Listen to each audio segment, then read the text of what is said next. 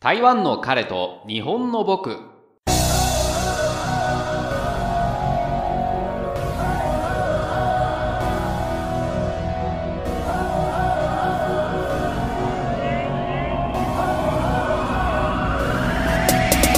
台湾在住日本人が台湾芸仕事や日々感じたことに対して個人的見解を繰り広げる番組です。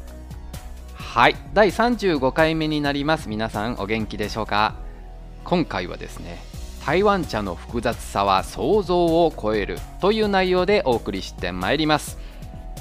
さてまずはですね台湾茶はなぜ台湾茶と呼ばれているのでしょうか？台湾でしか作れないお茶のことなのか台湾で作ったお茶のことなのかもしくは台湾でよく飲まれるお茶のことなのか。まあ、その理由なんですけれども日本茶に置き換えてみると分かりやすいかもしれません。日本茶がですね他の国で売られていたとしてもそれはもちろん日本茶です。さらにですね日本茶はもともとは中国のものではあったんですが日本茶と呼ばれるまでに日本独特の製法ですとか文化が発達したから日本茶と呼ばれているということなんですね。では台湾茶はどうかというとウィキなどで調べてみると台湾独自の製法で作られたお茶と書かれているんですね。ということは製法が台湾独自であれば茶葉はどこの国のものでもいいのかどんな種類でもいいのかということになってしまいますね。最近ですけれども日本でも台湾の品種を育ててウーロン茶を作ろうとしているんですがそれも台湾茶と呼ぶべきなんでしょうか？専門家や資料の中ではもちろんですけれども明確な定義はあるんですが売る側にとっては明確に分けられないというか分けたくない事情があります。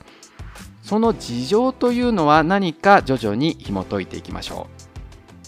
まずはですね基本的なお茶の種類についてご説明いたします。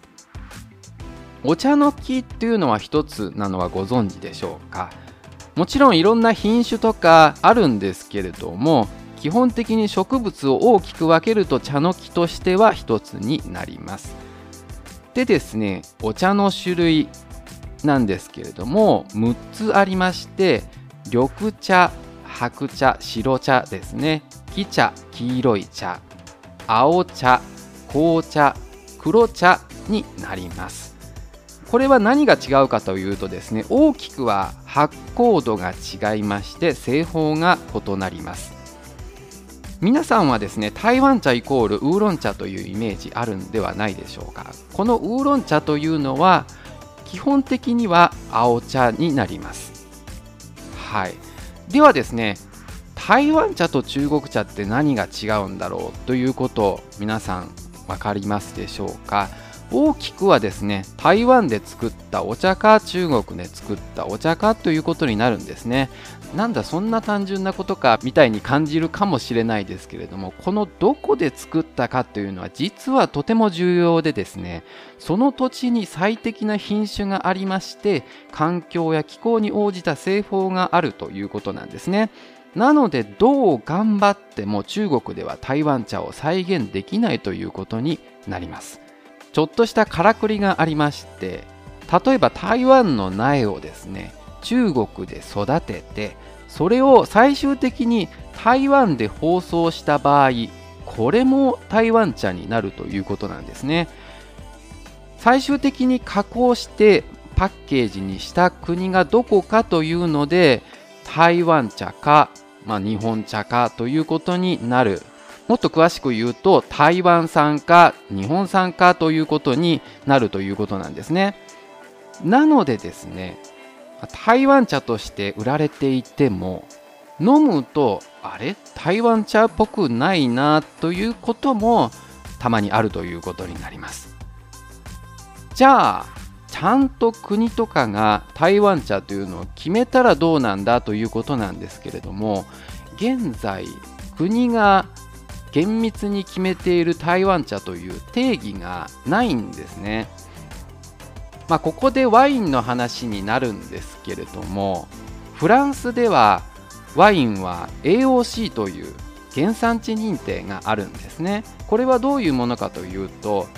厳密にですがフランス国内であることはもちろんのことどの地方なのかどの畑なのかというのが本当に細かく決められておりまして例えば1メートル先の別の畑であったとしてもそのうんまあ、認定は受けられませんよということになってしまうんですね。そのような厳密な認定がないからこそこの台湾茶の定義というのが曖昧になってくるということなんですね。じゃあなぜ曖昧になってきたのでしょうか？もちろんですね昔からの書物がありますしネットで調べれば台湾茶についての情報がたくさん出てきますさらに言うと生産者ですとか卸売業者台湾茶専門店の人などがいらっしゃいますので詳しい方っていうのもたくさんいらっしゃいますですが実際正しい知識と都合のいい知識というのは違うわけなんですねというのもどの業界でも常に新しいものを売り出していかないと消費者はどうしても飽きてしまうんですね。なので斬新なもの斬新なものと考えているうちにどうしても昔ながらの台湾茶とは違うという点が出てきます。もちろん環境の変化に合わせて変えていくということは重要なことであるし必要ではあると思うんですけれどもまあこの定義が曖昧なせいでというかそのおかげで価値を作ることができるようになったということなんですね。では具体的にですが台湾茶として何があるのか代表的なお茶をご紹介してまいります。まずはウーロン茶ですけれどもウーロン茶という言い方で誤解を招くのがですねこれ品種の名前から来てるんですねもともとは青い心と書いて精神ですけれども精神ウーロンという品種からウーロン茶と言われているんですけれどもまあ、ですが実際のところ多種多様な品種や製造方法が開発されていて台湾では青茶のことをもうほとんどがウーロン茶と呼ばれているわけです。で日本でですねウーロン茶といえばあの某有名なウーロン茶ですけれども茶色いほうじ茶の色なのは皆さん覚えていらっしゃいますでしょうか？実際にですね日本人観光客の方がですね台湾に来てウーロン茶を飲んでみるとあれ？緑茶みたいな色だな。なんでだろう？っていうことに驚くんですよね。じゃあこの茶色いウーロン茶って何だろうっていうことなんですけれどもこれは焙煎しているんですね。なぜ焙煎しないといけないかというと中国からそのウーロン茶の茶葉を輸入する場合ですね船で運ぶんですがその際に、まあ、どうしても品質低下してしまうのでそれを防ぐために焙煎してしまうということなんですね。焙煎すると賞味期限が少し伸びますので焙煎しなければならないということです。それが日本で黄緑色のウーロン茶をなかなか見ないという理由になります。でこの焙煎するかしないかというのはとても重要なことでして昔はですね真空包装のような保存技術がなかったために仕方なく焙煎するということがほとんどあったんですね。しかしですけれども今は焙煎しないウーロン茶を誰もが味わえる時代になったということなんです。じゃあなぜ焙煎するものと焙煎しないものに分かれたのかというとですね焙煎独特の香りをつけたくないということもありますし本来の茶葉の風味だけを楽しみたいということもあります。でさらに茶葉に含まれる成分を残したいということはありますね。これはどういうことかというと焙煎するということはさらに高い温度で火を加えるということなのでいろんな成分がなくなっていくということもあるんですね。なので、えー、この成分を残したいということのために焙煎をしないという選択肢があります。日本茶でも煎茶とほうじ茶あります。どっちがいいというよりも煎茶は煎茶の味わい栄養分もありますしほうじ茶はほうじ茶なりのその味わいがあるのでこの2種類があるということなんですね。基本的になんですけれども焙煎したものの方が長持ちするので扱いやすいということなんですね。逆に焙煎しないものはうん、長持ちしないので生産量も少なくなって高級になるということなんですね。台湾茶を購入したことがある方でご存知の方いらっしゃるかもしれないんですけれども焙煎しているものでも高級なものがあるのはなぜなのかということなんですけれども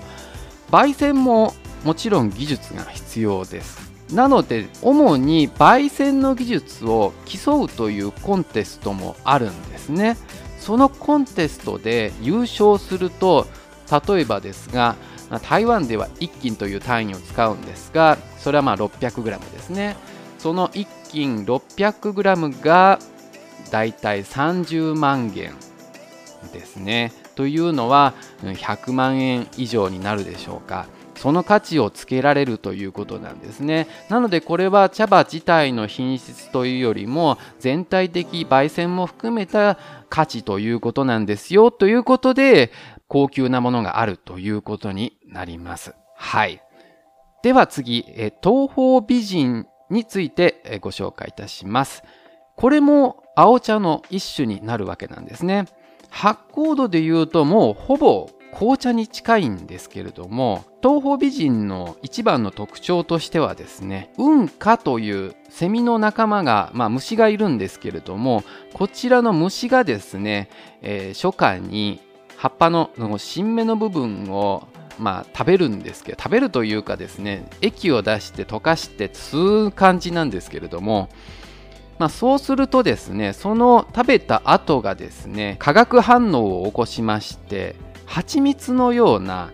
香りがつくんですね。このなぜ蜂蜜のような香りがつくかっていうのは科学的にいろいろ諸説あるんですけれどもその蜂蜜のような香りが重宝されているということなんですね。で台湾で作られたお茶のほとんどが昔輸出されていたんですけれども西洋で東方美人と名付けられたそうです。はい。まあ、こちらなぜ高級かというとですね使うのが新芽だけなのでどうしてもね生産量が少ないと必然的に高級になるということなんですね。はい。次に鉄観音。こちらなんですけれどもこちらも青茶の一種になります。中国の苗木とですね製法を持ち帰ったことで発展したと言われています。台湾にはですけれども木作鉄観音というものがあるんですね。台湾独特という鉄観音になります。マオコンってご存知でしょうか？猫の空と書くんですけれどもこちらに行ったことがあるなら聞いたことがあるかもしれません。鉄観音の特徴としては必ず焙煎するということになっています。味が濃いのでミルクティーにしやすいということですね。日本でも結構タピオカミルクティーが人気になってきた時にうん、ウーロン茶にするのか鉄観音にするのかみたいな選択肢もあるのかもしれませんけれども。はい。次はですね紅茶も台湾にあります。日本統治時代にですねファーリン花のハスと書くところですけれどもですとか台東台湾の東と書きますあと南東南に投げると書きますけれどもこちらの3つの地方でですね紅茶の生産地として開拓されましたあの前回の原住民の会でですねご紹介した地域というものを、まあ、覚えてらっしゃる方はうん少ないかもしれないですけれども実はそちらの土地とほぼ一致するんですね。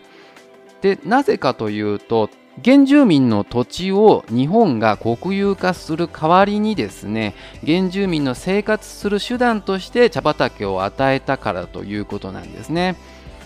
で現在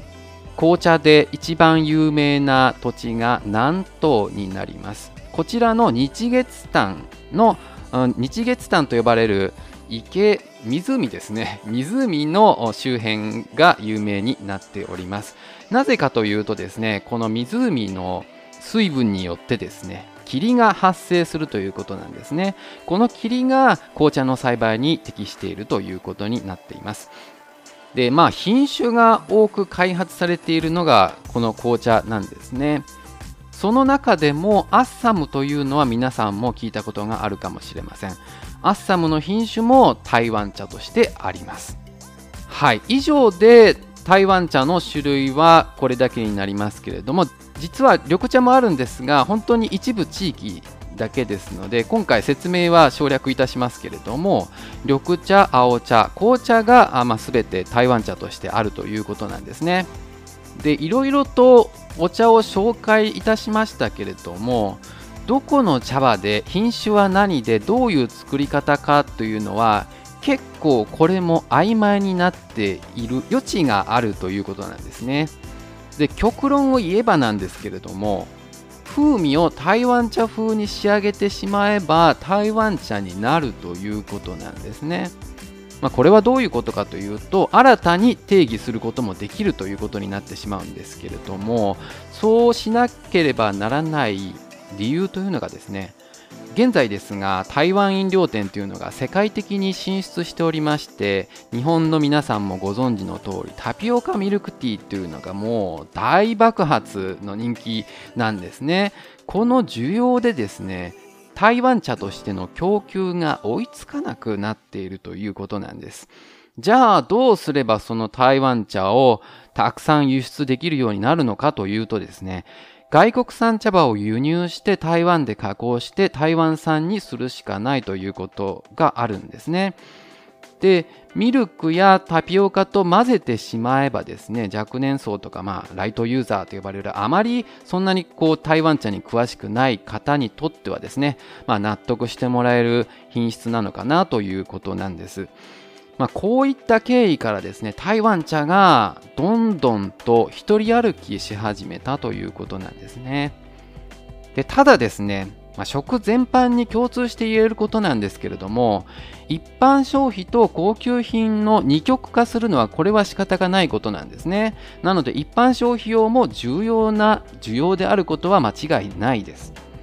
はい。必ずしもですけれども安いものが悪いものだと申し上げてるわけではありません。ただ申し上げておきたいことが質が良いと値段が上がるのは当然ということであってこの質を見極めるということが難しいですね。なので皆さん台湾茶を選ぶ際にですけれどもいきなり高級品は選択しない方がいいかもしれません。で高いものは本当に高くてですね安いものはとことん安いです。でさらに言うとですけれども中間くらいの価格帯っていうのが一番難しいんですね。じゃあどう選べばいいんだということなんですけれども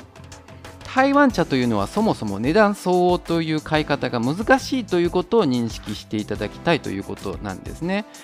日本の台湾茶を輸入する業者はですね台湾の業者から買いますよね。そして台湾の業者は、まあ、卸売業者から買います。で卸売業者は農家から買うということでですねでさらにですけれども実質農会と呼ばれる農業協同組合みたいなものですねとか、まあ、バイヤーなどからも買うこともあるので少なくともですけれども日本に届くまでに2回の仲介が入るということなんですね。これはどういうことかというとどんどんと値段が上がっていくということになります。間の方がその利益を取らないとそういう商売ができないからということですね。これは本当に仕方がないことなんですけれどもさらに言うとですね同時にこれ伝言ゲームになってですねこのお茶がどういうお茶なのかということが尾ひれがついていくということなんですね。なので台湾茶を飲み続けて数十年という台湾の方でもわからないことがあるんです。どんどんと時代が変わるにつれてこういう売り方があるとか台湾茶はこういう定義になってきているという話が変わってきているんですね。さらに言うとですけれども平均気温がですねどんどんと上がってきておりまして昔ここで栽培したものは良かったけれども今の時代はそうでもないみたいなこともなってきているのでですねいろいろともうこの台湾茶業界というのが情報が混乱している現状があります。でやっぱり混ぜられたり名称を変えられたりするとさらに言うと焙煎しちゃうと余計わからなくなってくるんですね。最終的にはですけれどもじゃあどうしたらいいんだとお思いかもしれませんが結論を申し上げると極める道に近道なしです。はい。本業で台湾茶を取り扱っているのでここがいいとかあそこの店がいいとかっていうことは一概に言えないんですね。はい申し訳ないですけれどもなので皆さんでご判断いただくしかないということになってしまうんですけれども茶歴という言葉がありましてどれだけお茶を飲んだかという経験値みたいなものがあるんですけれどもその茶歴を積み重ねてですねたくさん飲む中でふとですねその違いに気づくようになる時があるんですね。その時というのが台湾茶にこだわる人にとっての喜びになるかもしれません皆さんもですね恐れず台湾茶の人生のように深く複雑な世界に踏み込んでみてください。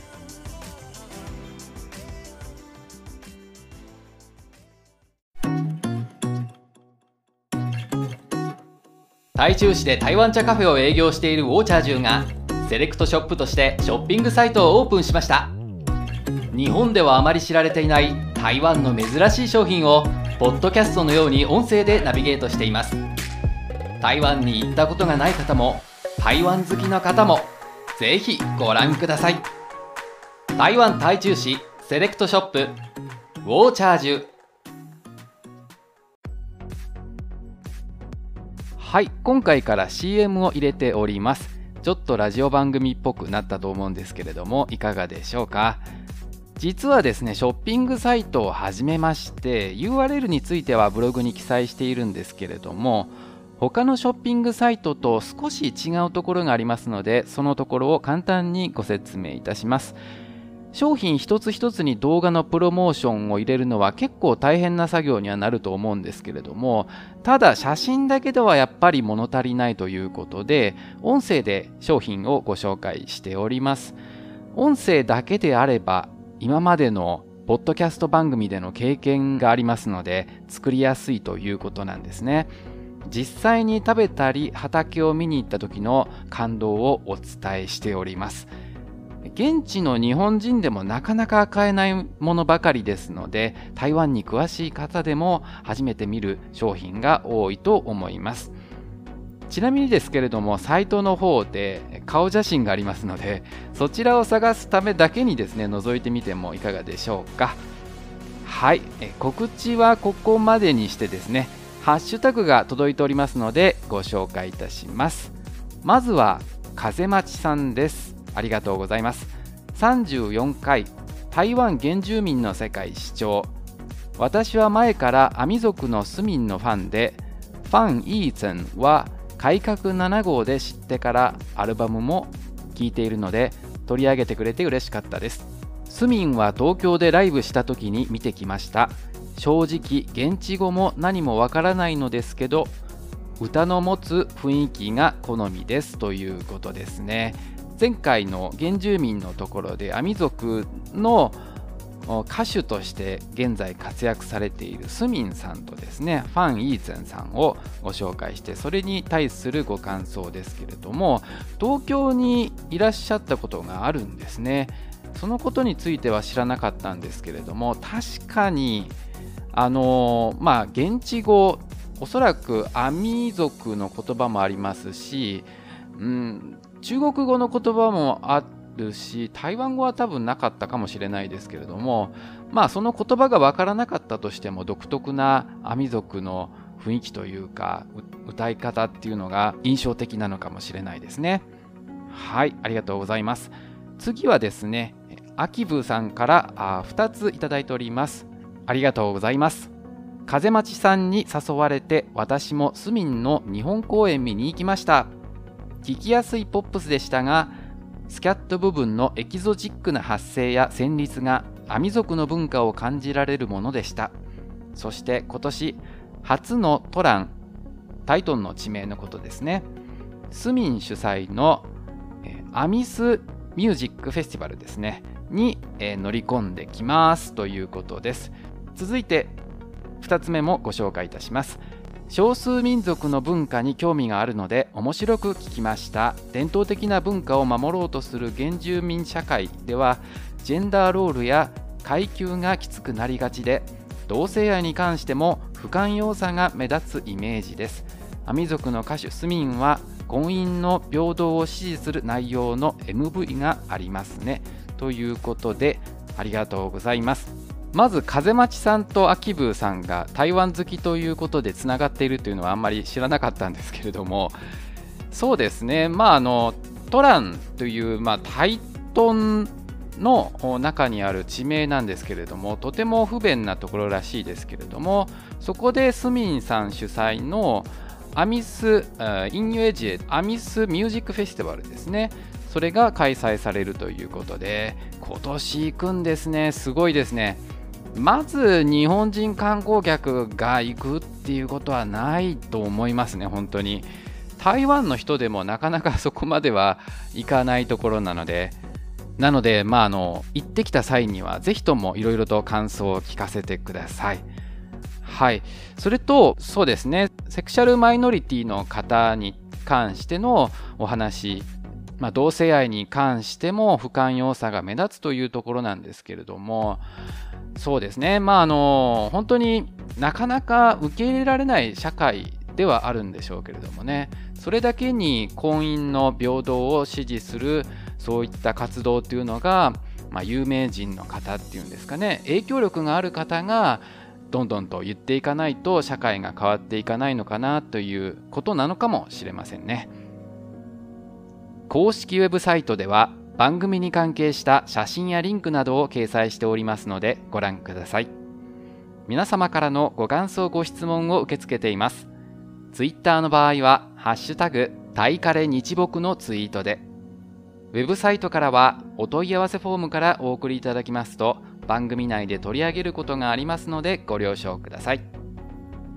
では次回もお楽しみに。ありがとうございました。バイバイ。